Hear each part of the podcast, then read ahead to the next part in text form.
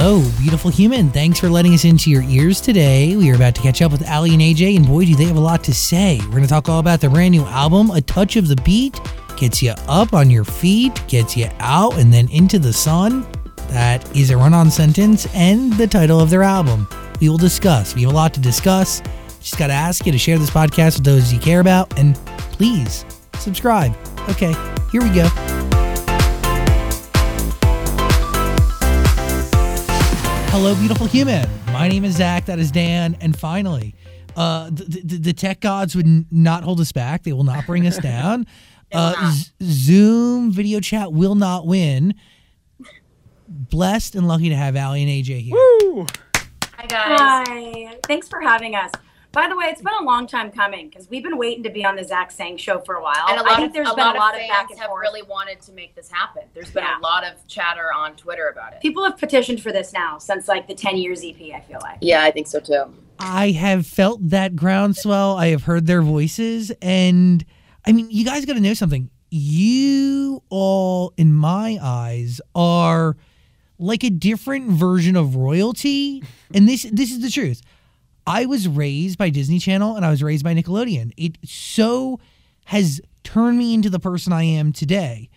And to see like not only like w- what you become, but also the fact that like you guys have not stopped and music truly has been a part of your your being and your identity since pretty much since I've known you guys, since I've watched the two of you in one of the greatest Disney Channel original movies of all time, Cow Belles. you probably know it.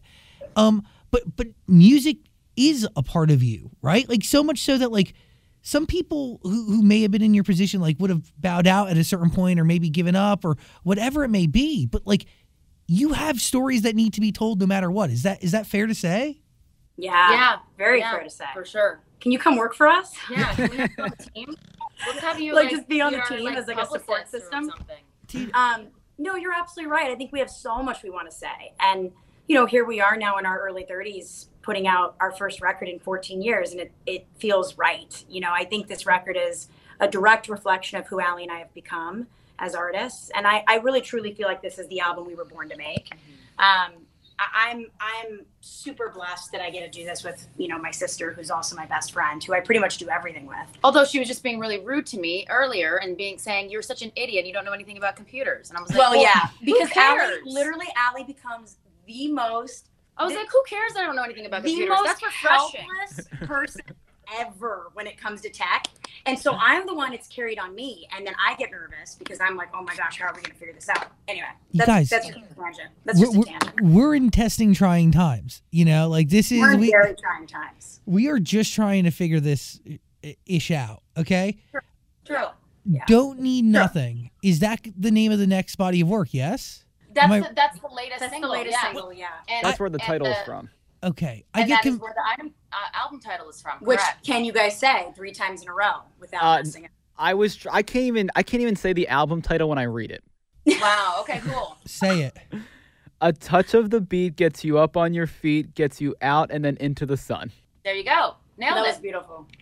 I mean, I'm sure you guys talked about should we have a title that's this long, so why did you decide to go with that? Well, there was definitely discussion if we were self-titled, if we chose something that had nothing to do with any of the songs or lyrics or whatever. And then there was a version of I think us maybe naming the record like song titles, and we thought about that for a minute. Yeah, pulling song names. Um, but for whatever reason, this just like really stuck, and we kind of thought that we were going to get some like backlash from, uh, I don't know, just like management and our distribution company, and just like the team being like, "What are you guys doing?" And then they ended up actually liking it, which was very surprising. Um, it took, I think, our manager like a couple weeks to wrap his head around, and then, and then it it it it started to feel like, okay, there's not really any going back. Yeah. Yeah. I, I'm really proud of it because I think it sums up the album beautifully. Like, we weren't trying to come up with something that was long and ridiculous. No. Like, we, we weren't trying to pull anything weird. We just wanted to represent this music as best we could. And we felt like that lyric is probably kind of the pinnacle moment of the record where I feel like not only is it kind of a mantra, you know, to our fans, but about just getting out into life again and what this record truly means for the listener. You know, for us, we're seeing there's a light at the end of the tunnel. We're coming into 2021 feeling hopeful. We have a new president, we have a vaccine. You know, there's there's only so much you can write a record about in terms of like how deep you're going to go in that direction, but I do feel like this record brings a lot of hope and joy. And I think that that title just summed it up perfectly. Does the lyrics importance only present itself after the song is done, or do you know when it hits that this is going to be something that you're going to carry with you and it's going to be a larger, like, you know, I don't want to say brand point, but essentially like a part of the DNA of the album? I think Yeah, it, I think it kind question. of happens afterwards. Like you don't really realize it when you're doing it in the moment, and then only afterwards are you like, wait, this is actually a really powerful, um, you know, melody line or or or you know, lyric line, and um, and then kind of after the fact you start to put that together, and you're like, wait a minute, that was actually really great. And then Yeah. every once in a while there'll be moments in the studio where we're like, Where it's obvious. whoa, that was really genius. Um, That's that's rare that we but that's say rare. Yeah. I- In the overall timeline of you making the album, when does that lyric come in? Like, how much of the album is already done before you write that song that has that lyric in it? So funny enough, that song was was written kind of at the top of this album. Yeah. Like th- that was one of the songs that defined the direction this album was going to head. It was kind of one of the first batch of three that I felt like, and so did Aly. Wow, we have the start of an album, and Yeah. this was in like you know towards the end of 2019. Um, we actually did a lot of writing right before the pandemic hit, so a lot of the material we already had. Um, and "Don't Need Nothing" was kind of the first batch of three songs where we felt like, oh, we have an album here. Yeah. Um, and but then it was not till like June of 2020 that we decided on an actual album that we title. decided on the name. Yeah. Yeah. Wow. So you sit with the song for a while and you really, but, but does it change what you create afterwards, knowing that that lyric is going to be something bigger? You know, I think what it did is it helped us figure out the visuals. Mm-hmm. You know, Aly and I knew like, all right, it should be us outside, us having fun, not overly styled, not not overemphasizing hair or makeup or wardrobe. just Just just kind of feel like us, you know, when you Just- see us just like running around LA. Yeah, and, and it should feel authentic and West Coast. And if anything, I think pulling from titles or figuring out an album name, that helps define the look of the record. But I don't think it defines the sound. Like I feel like the sound was, Was already, already kind there, of a moving yeah. train. You know, and we were just trying to keep up with it. But we knew like, okay, we have something here between Pretty Places and Slow Dancing. Those are actually They're quite so old. Those are like five years old now. And so we knew we you, we knew we had an album. We knew the sound. You know what we wanted to capture. Um, but yeah, the album title just helped inform kind of the, the packaging, how we want to package the vinyl, what we want the album cover to look like, Mhm. um, things like that. What, what songs on the album were the most recently done? Stomach is probably Stomach the, is probably the most recent in terms of writing. writing and like newness because Yeah. we we only I mean it's funny that I, you say new, but we wrote that song like almost exactly a year ago. It was like a year ago in two weeks. yeah. We'll have written that song.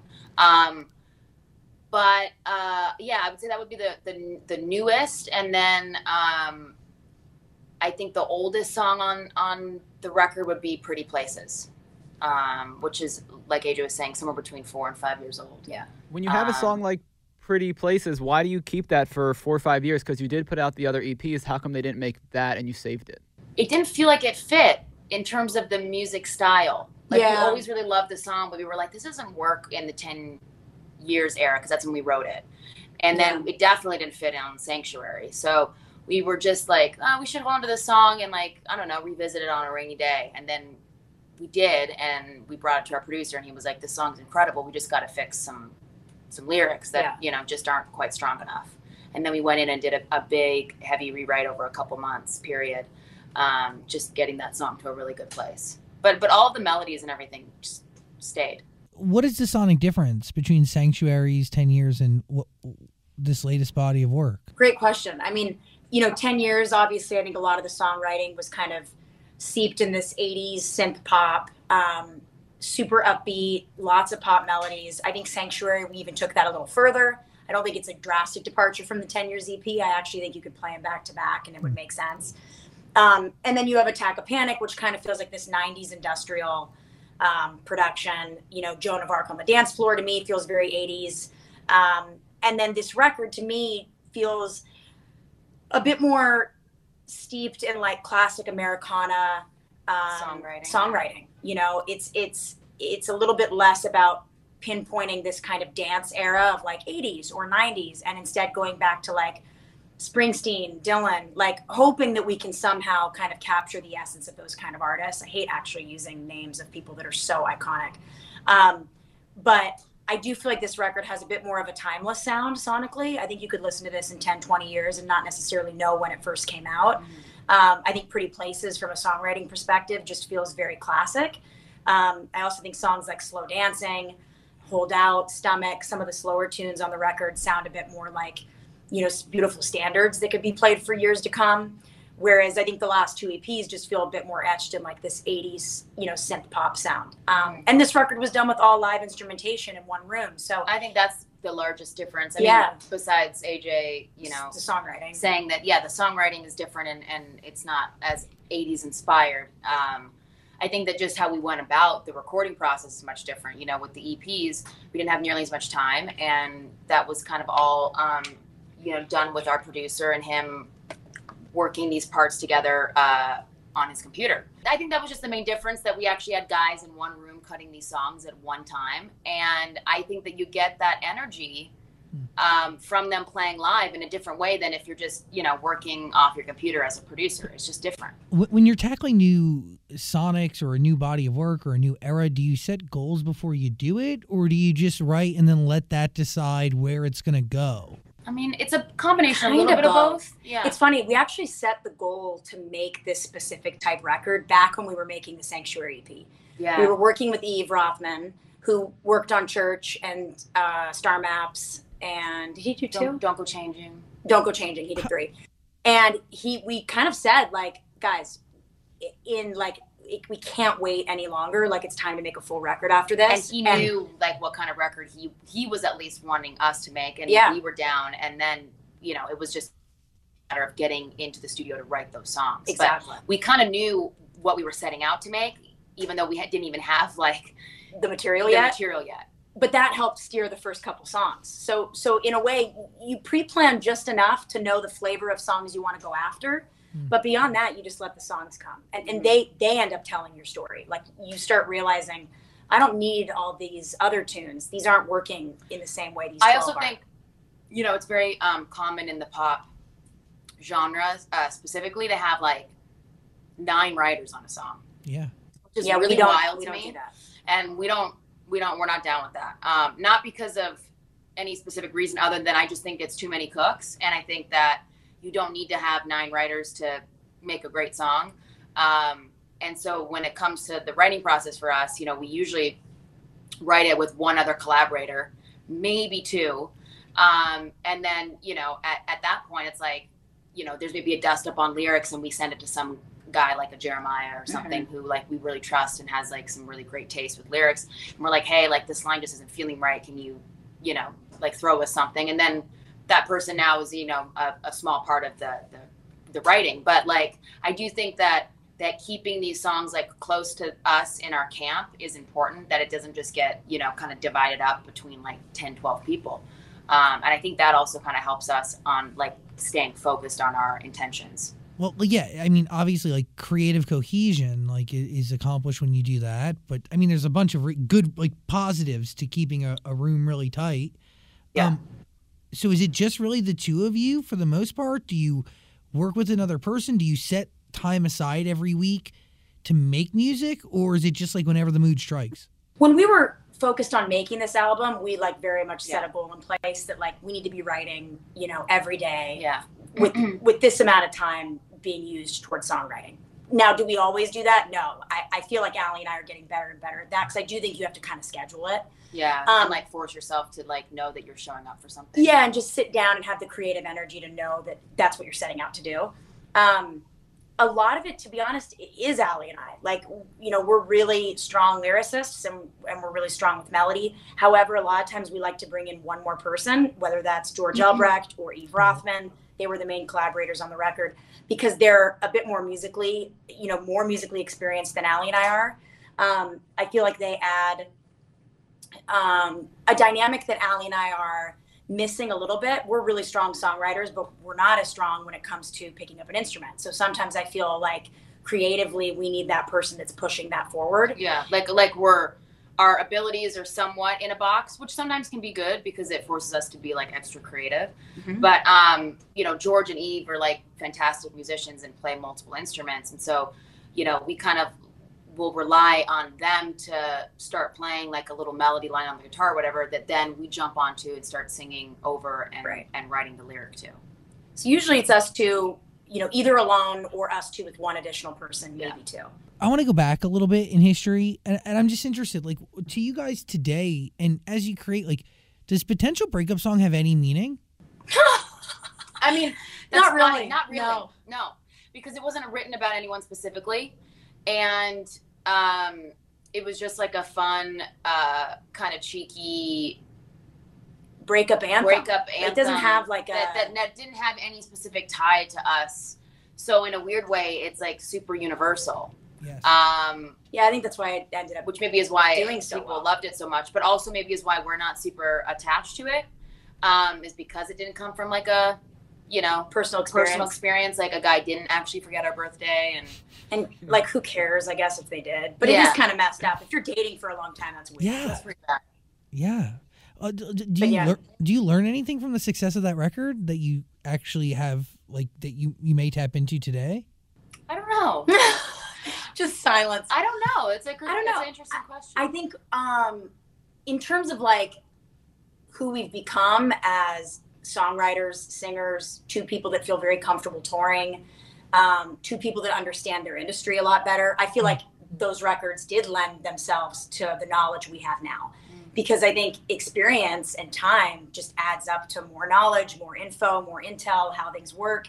So I do feel like, you know, not to say Into the Rush and Insomniatic haven't taught us anything else, but what they've taught us is how to be better about what we do now and to, mm. and to not kick ourselves when we're not at our best. yeah. You know, we were very serious when we were younger about our songwriting. If it wasn't good enough, we'd beat ourselves up. If it got a little bit critiqued, we would get super down. Now I'm like, mm, I don't really care if You know, someone it's doesn't not dig it's this. not super I'm like, precious to us as much as it used to be. yeah, now it's just like we love what we're putting out, and hopefully other people do too. But I think we were very um, concerned about other people's thoughts when we were younger. That was my uh, my question. Like back then, who were you making music for?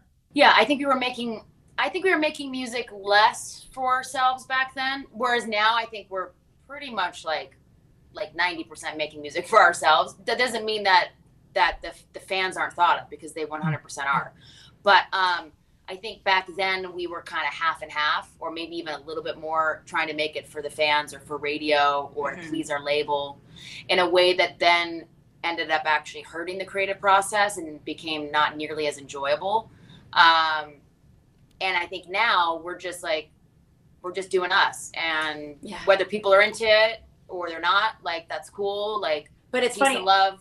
our fans want us to just do us. Like that's what they want to hear anyway. So you Mhm. end up making music for your fans because they know it's authentically making us happy, Right. and they want that. So it's interesting too because it's a different era in in music than it was you know 15 years ago like certain things that fly now no way would have flown back then you know um and it's it's interesting seeing some of the young artists come up and and have like this great success which is so wonderful because you know they have this like real voice in the industry but it's crazy because i'm like that would never have gone down in like No. 2005 in that same way yeah, like you'd never be playing SNL or Tiny Desk if you came from From Disney, Disney. Channel. No now way. it's like if you're streaming really high and your socials are crazy, it's like they don't And care sure. where you come from. yeah and You're- you can also on. you can also be on the cover of you know uh, vogue magazine as well and you could be like under 25 that that that was like not even a thing Whereas we were not known as the cool kids because we had been attached to Disney.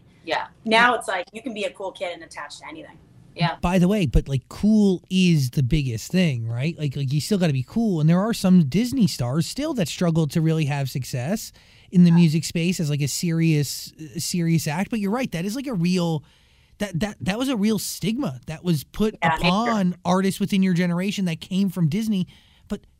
But music is more genuine than it's ever been today, and it's more democratized than it's ever been today because anybody can. Not saying anybody can have a hit song, but like the the odds are in your favor now more than ever. right you know, right Yeah. If you play the game right. But the truth is, like, it must be freeing to do totally something so personal just for yourself. It is. Yeah, very much so. It really is. And it, and it feels good because I think we've also kind of earned it. Like it's not, it hasn't been like the easiest journey for AJ and I on just like a music level. You know, yes, we got a lot of success as as young artists, but in the grand scheme of things, I still look at us like we never really even fully hit our our full stride. Mm. And and then we kind of took a, a Pulled out of it. we kind of pulled away from it and took a back seat with music and focused on our acting careers. And I and I think that in a weird way that might have saved like our sanity, our relationship as sisters, all these weird things that like we'll never know what would have happened if we had maybe just kept making records or if we'd never left our label or whatever. Um, but at the end of the day, I do think that like we're supposed to be where we're at, and there's no way we would have made uh, a touch of the beat without all of those obstacles in front of us uh, along the way. Yeah. And I think it just made us even more determined to like prove to ourselves more than anybody that we can make this record. That's the thing. I, I think when we were making Insomniatic, we were trying to prove to the record that we could make a second great album. Whereas the first one came in a really beautiful, organic way, and then it's all about the sophomore slump most likely hitting. How can you make that second record great? Yeah. And now it's like we're making what I feel is almost our first record because it's been so long, but we're making it for ourselves. Mhm. That that's the coolest part of this. It's not really being turned into a label that's going to look at it and go, "You guys got to start over." Yeah. By the way, the sophomore slump is still very real. So real that like people are like they don't even want to have a debut album because they're afraid that they I have to then release something that A is second. going to be the second. So Um, yeah, that, well, that is what's great about this album is it's not our debut. So I'm like, yes. It, it is. It's more. It's definitely more liberating because there's. I mean, is there pressure attached to this release at all? No, Not really. not really. No, it just feels so damn good. I know that's crazy. There, I guess there should be pressure attached to everything because it means mm-hmm. that maybe you'll strive to do better. But I, but I feel like Aly and I already did it. I Like, think that we did the hardest part already, which Making was it. literally making it and really writing the songs. I think that the hardest part of of any facet of the music industry is the songs Yeah. and getting the song. If you get that, then everything else kind of falls into place. Yeah. And I feel like we got that early on kind of so easily and so effortlessly because of the people that we chose to work with Mhm. and because we are really good at um, curating it. yeah curating like a great people. team and also just knowing when a song is feeling really good and when a song is not feeling good and that we can just abandon it and not think twice about it i think a lot of people get um, get really fixated on on trying to like write a song and make it perfect and they tweak it for years on end. And, and instead me and adrian will just like completely shelf it. And then if one day you want to go back to it we will and we'll work on it. And then it's and then it's you know out into the world. Or we never work on it again and we just say dude this song just is not this is like a ugly stepchild. That's fine. Yeah. whatever. But like you know you have to kind of know when to move on. And we're very much not precious about that. I think that's really good because i think it helps us continue to like keep making music and not be holding on to these songs you know for eternity shelving something is okay. You know, like genius Totally. doesn't strike every day. So why, why milk something that is like completely dry? Yeah. totally Yeah. do you the stigma or like this idea that Disney Channel stars back then couldn't be mainstream pop stars? Do you think that was a poorly placed like label that like radio programmers because obviously DSPs like there's no Spotify or Apple, you know, and Yeah. iTunes charts are pretty democratized based uh, depending uh, outside of like who could make it to their homepage and who couldn't back then. But like Mm-hmm. you, do you think that was like well deserved or foolishly stupid? Um, in the moment, Aly and I thought it was foolishly stupid because we were like, don't they get it? Like, Yeah. we're doing stuff that does deserve to be mainstream. This should not be just on the Disney shelf. Like, how are these people not seeing this? Now that I really look back, though, I go, mm, there was not a lot of great stuff coming out of there at that time. And I, I I'm not, I don't want to like diss anyone. I just, I don't truly feel that radio would have taken what was coming out of that time because there was so much other great mainstream pop rock that was being developed Yeah. outside of Disney that there was almost no room for. Yeah, there Disney wasn't. And, and again, we I were think we were making good we- records, we but were it doesn't still mean really belonged young. radio. We were still really young too. Like when you think about it, it's like there's not a lot of like you know, 17 and 15 year olds on radio. I mean, Yeah. you know, you've got Billie Eilish, and she's like a you know Anomaly. anomaly. But like most people that are on radio are you know in their early to mid 20s, and so for us to be that young trying to break out on radio was obviously ambitious. Yeah. Um, and and I and I you know we still are proud of the records that we made. Obviously, we do things I know differently now, but that's just because of taste and just being older. But um, but yeah, it's interesting. I mean, it, it's it's very interesting because you know there have been acts obviously from the Disney era that have been able to surpass Mhm. um, that you know kind of box that they were initially put in. Hey, it's Kaley Cuoco for Priceline. Ready to go to your happy place for a happy price? Well, why didn't you say so? Just download the Priceline app right now and save up to 60% on hotels. So, whether it's Cousin Kevin's Kazoo concert in Kansas City, go Kevin, or Becky's Bachelorette Bash in Bermuda, you never have to miss a trip ever again. So, download the Priceline app today. Your savings are waiting. Go to your happy place for a happy price. Go to your happy price, Priceline. Yeah really hard and i think um like i think it also was like really just really hard and i think it was a lot of it was based on to like like how much money was put into this act in specific so you needed to see a return on it so like Right. like miley was pushed you know forever and see you again was a single picked by a program director that the label I'm if I heard the story correctly, the label at the time threatened to sue him for playing it because it wasn't the single that they were pushing. So Oh my! Yeah, yeah, yeah, yeah, yeah, yeah. Where it's like, guys, it's like just take the song and run Just- with it. Yeah, don't bite the hand that feeds you. Exactly. And then well, Miley like Miley and then the Jonas Brothers, but like that to be honest, radio didn't really play the Jonas Brothers ever. The Jonas Brothers got their first number 1 at radio fairly recently. I think it was like Correct. Sucker or something. Like Yes. You're They- absolutely right. but radio used the Jonas Brothers for mall shows and concerts and mob scene point. moments. Great point. Yeah, It's fucked a up. great- But it's not like they were spinning their records. Never. For years. No, Never. no, Miley. I mean, really, it was like Miley. And, But yet they were going to all the Kiss shows, all the right. like they were being used to be the the promotional aspect to get fans to their live shows, but yeah. then not playing them on radio. No, no, I- you're right. No, Yeah. and, and if mean, they did, it was very little. Hilary, Hilary got radio. I didn't think? Hilary did, yeah. I don't know. I, I gotta look. Like I, you know, I that, that's I was more of the fan on that on the, of that time. But the other thing that she had was like Aaron Carter moments, and Aaron Carter was this weird thing. I don't know. Culture's really f- crazy, but the truth is, you all, in some way, shape, or form, have laid the the, the bricks that uh, allow so many artists and so many like really TikTok stars. Like this was all the foundation of like the culture that we deal with today, and it's pretty freaking wild when you sit down and you Yeah. think about it. No, it is. It's really wild. No, it really is. That that's why it was really cute when like Miley wrote that open letter to Hannah. Oh. You know, because it was like she was thanking her foundation. You know what I mean? It's like that was that's what started her. And it's like, yeah, Aly and I have some really weird things to thank, like Cow Belles and potential breakup song. And that's okay. Like Mhm. that's awesome. You know? Yeah, we can no, we can sit down and write letters too. Well, Um Do you but guys think, you know, 10, 15 years later, do you think people still put you in a box and associate you with Disney Channel? Yeah.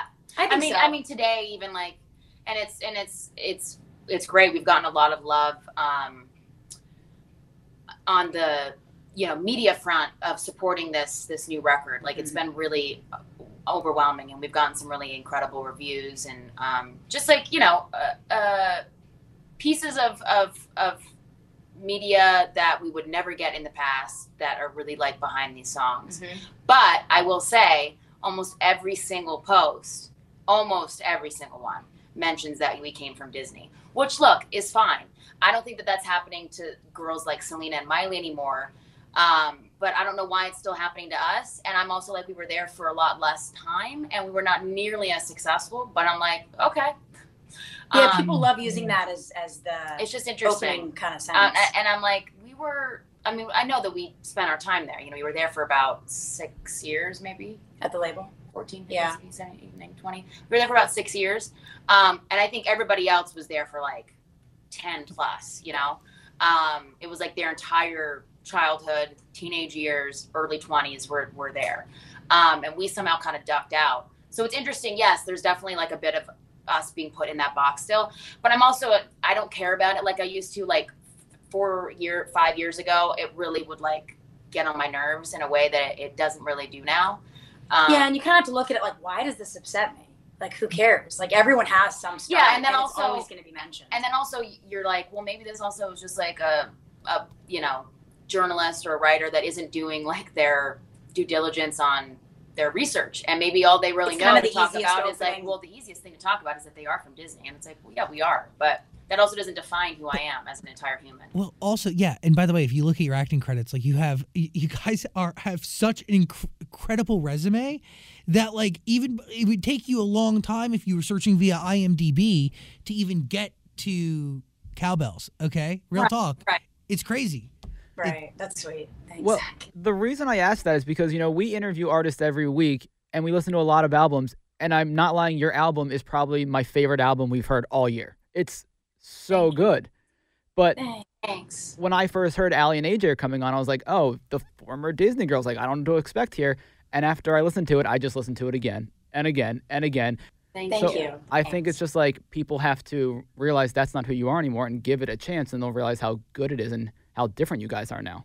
yeah Yeah, and, and look, we get things take time. You can't really expect people to completely help rewrite your own narrative when you've been gone for 10 years. You know what I mean? It's Yeah. like that's our job to do. And this is only really the first body of work that gets to do that. So it's our job to make another one and then another one and another one. And pretty soon Yeah. that sentence is gone. you know? yeah and then and then pretty soon you know you the It's like, hey, the girls who put out a touch of the beat. That's correct mm-hmm. correct. yeah correct Yeah. Well, and I think that also will change with like the songs that we're performing. You know, I mean, at at one point when we got back out on the road, you know, we only had so many new songs, so we were playing. You know, about half of the set was like some of the new stuff, and half of the set was like Mm. older Aly and AJ tunes. And over the years, I know that that will that will that gap Shrink. will continue to shrink, and it'll be less and less old old Aly and AJ stuff, and then it'll be the newer things will be the majority of our set list. And it doesn't mean that we won't play those songs, you know, to to get people excited and Right. nostalgic again, but you know, I mean, uh, when people have a long career, they have a lot of songs in their catalog, and I can only imagine some of my favorite artists what they think of the songs that might even be my favorite songs that they're like, I don't want to play that one, but but I also get it, you know, like I I sympathize with that, but I also am the person that's the fan that's like, but but play the song, but play that one because I love And it, and we will. and we will, you Yeah. know? A good example is we can't say i don't think it's announced yet so we can't say but we're playing a big festival this year and a friend of ours who like very much is a fan of the old material and we've known him for years like very much like tends to operate out of fear. Like he's like you got to play the old stuff because that's the only thing That's what they know. want, and I was you like, know if you're going to a festival and you're on the stage you, you got to play all the old hits. I was like- barely play the new stuff and we're like dude I was like, they're not gonna even know the the, the old hits. they're not Like, going to care like- about old or new. We need to just play what feels good for us. And yeah, we'll play potential breakup song, but like it's got to be about the new material. Like we Yeah. are the only ones that can rewrite the narrative. It- uh, Like you don't uh. just keep playing your old material and then expect people to not say Aly and AJ Yes. from the Disney Channel. Yes, a hundred percent. But like throwing in potential breakup song either in the middle or towards the end, Totally is in the- cool. that's Right. like yeah, that's a great break or a great moment to Yeah. celebrate. But the idea that a set would be made up of anything more than just potential breakup song in terms of old stuff is kind of crazy because it is a reintroduction, right? So you have Yeah. people there, they're definitely on a different frequency, just trying to vibe. And as long as the music is good, it's going to resonate with them. Exactly. A hundred percent. It's not about like I need to know every single song. I mean, I feel like festivals, you go to festivals wanting to discover music. Yeah. So Yes. let us be the band that somebody discovers that goes, I don't know who the these girls are, and then they watch our set and they're like, oh, that was cool. Totally. And and you know what? When potential breakup song hits, it's a pleasant surprise that really gets them moving. Yeah. Even- Right. Yeah. It- it- really, no. I feel like Glad this you- album. Thank was- you. You can you. help build the set list with us. Yeah. I got you. I feel like this album was kind of like built for outdoors festivals, driving your car with the Mm. windows down. Yeah. Yeah. Would you It's say a that's very true? Oh. outdoor record. Like you want to listen to it in your car, at the beach, like outside in your backyard. Yeah. I mean, if we could do an entire, like visually, I'd love to just do like an all outdoor, exterior, like fun, Woodstocky feeling tour. But then I'm also like, well, they don't sound as good because you don't have the acoustics of a great room or a great theater. And it's not really realistic because all the venues we play tend to be indoors. So a tour, you really have to. You'd have to. It would have to be like sheds. Exactly. So, but we'll get there. But, We'll get but I, there, lo- we'll I love there, the you idea know? of like all exterior. That's shows. like that's like uh, when we were playing like six to nine thousand cat. yeah, type when we're just doing all Red Rock Yeah. type. Like, There you go. Well, so you guys set goals. Like, i- i- i- is that important at all? Like this idea of like, you know, because it is like you want to scale up in venues, obviously, or does that not even matter at this point? No, No, we, it does. we think about that for sure. We, we were just Yeah. going over kind of our, our tour routing yesterday with our manager and just discussing like the venues and um, and the routing, and you know how many shows we we play in a row versus how many days we have off, and Who will hire? all these little tiny details and and then you know we kind of went through a couple things and we were like hey we should be playing a larger cap room in new york you know just like things that we know about our business that he knows but he's also only been on our team for the last year that you know that nobody's going to know better than the two of us because we've we've been there and played on stage and put in the hard work Right. you know over the last 15 years um But I do think it's good to look forward to bigger venues. yeah and, for sure You know, bigger date, more dates, and I, I think we're that's very important. realistic we're not like Yeah, we're super we're not realistic. like head in the clouds like i mean you know just thinking like yeah and like next year we'll be playing the hollywood bowl you know but like would it be great to play hollywood bowl in the next few years like yeah i do i think that that could actually happen if we continue to release really great music and continually tour sure um but but you have to do a lot of dates to get there. you got to do a lot of dates to get there and you we got love touring, so we do like dreaming because I believe we can get there because we're the type of people that'll want to go out every year. yeah Um, but you can't dream for those things and not do it. You have to just say, "All right, let's." Then every year we got to we got to go out on the road. Mhm. What is the story behind Listen? we wrote that song with George Elbrecht, um, who we wrote half the record with, and we wrote that song in LA. He was coming to visit, and we had like a block of like five days of writing with him, and that song came together really fast. We just, I don't know, for whatever reason, I think the two of us started it, and then you came in Yeah. later that afternoon, and we finished it. And You started with the guitar line, right? yeah, it started with his guitar line, and then we just kind of, um, you know, found ourselves like going back to that song again and again, and like just loving it and knowing that Yeah. it needed to be on the record. Um, and then we we were like, well, you know, maybe we could have like a collaboration on this. We've never really done like collabs. Um, so we reached out to Nancy Wilson of Heart, who is a longtime mentor and collaborator of ours, and we just asked Nancy like, would you be down to like play on this or sing or whatever? Like, we just give you free reign. You can like send us the tracks. She's in Northern California and she had just gotten her studio together, and she was like, yeah. She was like, I love this song. We sent her like three songs, and she connected to listen the most. And she sent back the the parts that she played, which were fantastic, and we kind of wove them into the song. And then George had uh, connect with Jack Tatum of Wild Nothing because he's worked with um, Jack on I think their latest EP or Yeah. the one before that. Yeah. Um, I think it was one right before, and he was like, I think Jack would maybe add some really cool things to this, you know, and like. Do you want to just give it to him and give him a little bit of like free license? And you're like, yeah, sure. So we gave it to Jack. Jack loved the song, and then we were all just kind of stoked that it worked out having both of their collaborations a part of it. Um, and it's not like a typical, you know, feature. Like it doesn't say featuring Nancy Wilson or, or Wild Nothing, but um, but like their parts really elevated the song. You know that the song was like seventy percent there, but like what they added gave us that like that ability to sign off on the, the the song and get it to mixing and mastering and That Um, chorus though went through a lot of changes. Like, remember that chorus needed a lot of help. Yeah, yeah, yeah. We, we had kept- we, had- we had an original chorus with George. It was a lot different lyrics, right? Yeah, yeah, and just the way the melody moved was a little bit different. Yeah. it Um, wasn't easy. but we, I don't know. I just I love that song. I like that it's like this song that, um, you know, kind of touches on like being in this like hostage situation, whether that's like a relationship or a moment in time in your life or you know the state of the world, whatever that is. Um, Yeah, I it could just, be political. It could be relationship based. yeah. It could, I just like the subject matter of the song and that it feels like this anthem. yeah. Um, and then I think what made the song come to life even more was the music video we shot for it. Yeah. um, which I love. It's like one of my favorite things we've done. yeah, in front of AJ's In garage. front of my garage. Literally Which is- the week that she moved. Yeah, the week I moved. So all those moving boxes Those and are all- those that, are all that mess is all Natural. That's not set deck. That's just Authentic. that's just life. that's authentic. I am repaint. I keep telling people I'm repainting that garage door because I actually don't love the color. I can't wait to see what it, it's going to be. When are you doing that? I don't know yet. We'll see Interesting. after the record's out. Slow and steady. Is this the music video with the white jumpsuits, right? Yeah. Yeah. Yeah. Yeah. I think your music videos really heighten all the songs. I mean, all the songs are great, but I think the music videos really make them even better. Like, what's the the music video that you guys were at the farm? And I think Aly, you hop in the truck and go to the bar afterwards. Yeah, Oh, slow Slow dancing. dancing. Yeah. That's Yeah. one of my Thing. So how did you come up with that concept to go with the song? Um, that was our director, right? Didn't Steve Yeah. come up with that fully on his own? That was Steven. Yeah, Um, we've never done a tracking shot, you know, in one take like that as a rehearsed moment. yeah, with like a steady cam, where With a steady cam. kind of dance. So that that was like a big goal of ours. Not that it's one shot the entire song, because obviously it breaks up once she gets in the truck. But you know, we were during the pandemic. We were like, we got to get creative. We have to be very careful about, you know, the amount of crew we use, people getting tested. We have to shoot outside.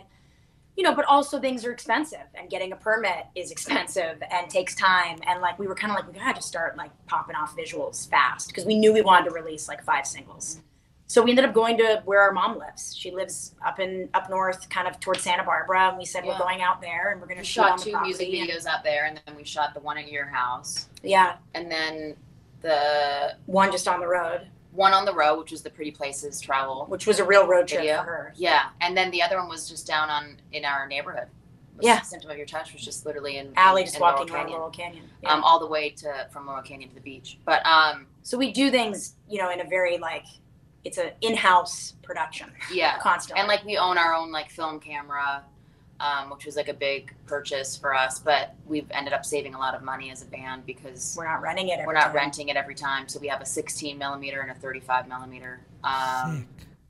and and then we just have a we always have a uh, film lying around, almost to the point that like it drives me a little bit nuts because Like the refrigerator, like the one whole shelf. one is whole film. shelf is film. I'm like, Just staying um, cold. Okay, That's cool. awesome.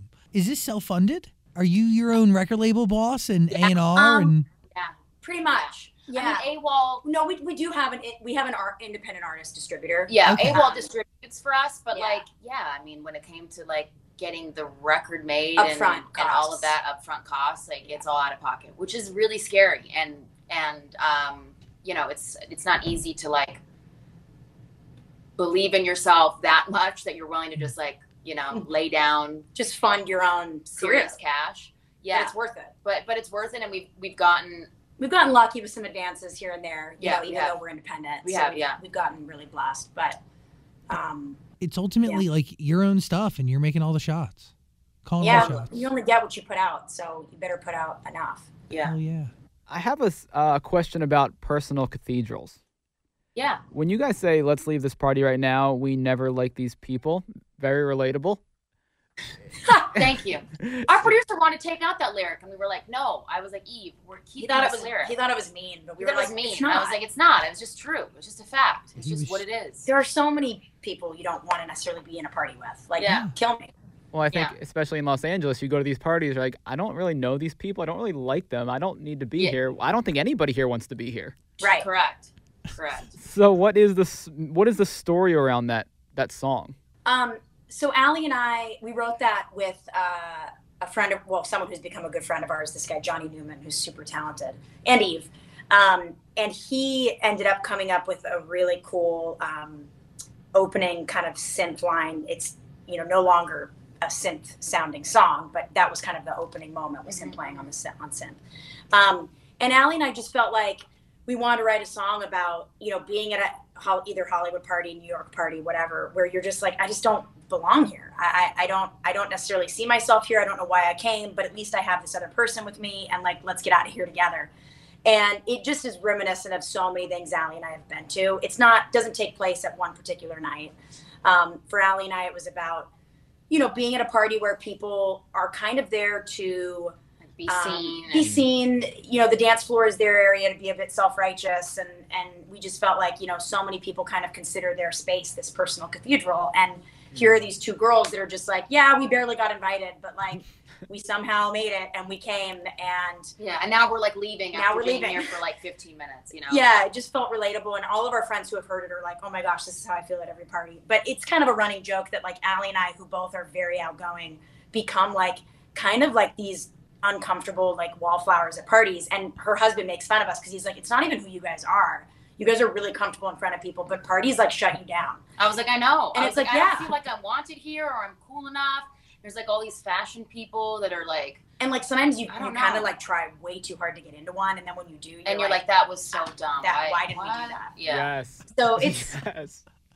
And, It's if, and a- then that's embarrassing because you're realizing You weren't how really shameful invited. that was. Yeah. Yeah, I Or you're stopped like, that. The only reason we got into this was because of X. You know, Right. it's like our stylist brought us because we're losers and we couldn't get this just on our own. Right, You know, right. like and that's how so much of it works, but no one wants to say that. Totally. You know, Uh, yeah, that's why I So- don't subject myself to that torture. You know, I can't do that. Smart. smart. A- anything The funny thing is now I can't wait people. to go to a party. yeah, exactly. Like Now I miss like, parties now. I wish being in a crowded room with people all sweaty, drunk, yeah, like I actually can't wait. their martini glass on me. Can't wait for the next one. But my- but it'll be funny to think of that song when we're at the next one. My threshold for people is like anywhere from like six to eight people. If it's anything more than that, then it's too big of a crowd, and then it's like okay, get that. you know, I agree. I love just like ten people. We're good. yeah, it- Yeah. be in a group where you can speak to everybody. You know what I mean? Correct. Like, when when- you what- can't speak to everyone, it's too many. exactly, exactly. Yeah. This Well- is why weddings should stay small. hmm hmm Wh- Amen. When it comes to Paradise, another song that's great, are you guys questioning like what is Paradise? Is that are you saying will we know that it's Paradise? Yeah. Yeah, it's kind of like we all have this goal in mind to like achieve, you know, paradise, whether it's where you want to move or where you want to visit, and then it's you kind of like be in your career. yeah, where you want to be in your career exactly. And then once you get there, like you, do you even Do you even realize you recognize made it? it? You know, um, I think that's a really like, I just think that's a very relevant uh, experience for, I think really all humans, but very much so. It's I think it's something that we struggle with as Americans because we are always sold this aspect of the American dream and that like it's achievable for all of us. And like, guess what? Sometimes it's not, and it's like yeah, it's really hard because some people get a better shot at life than others because of the circumstances they're born into, their race, their Zip you know, code. uh, yeah, exactly, their zip code, a, a- a million things. So I think that you know the questioning of like, will I even appreciate and know that I've made it when I maybe have made it to that place of euphoria? Mhm. I think is just very um, is very telling for where we kind of are as a society. Um, and our industry specifically. Yeah, You know, yeah. it's it's it is a really kind of self righteous job sometimes, and that's I- like never enough. and it's never enough. You're always kind of striving for the next thing, and then next thing you know, you've actually landed something that you wanted like three years ago, but you've forgotten to realize that that needs to be celebrated. You're looking Yeah. to the next thing.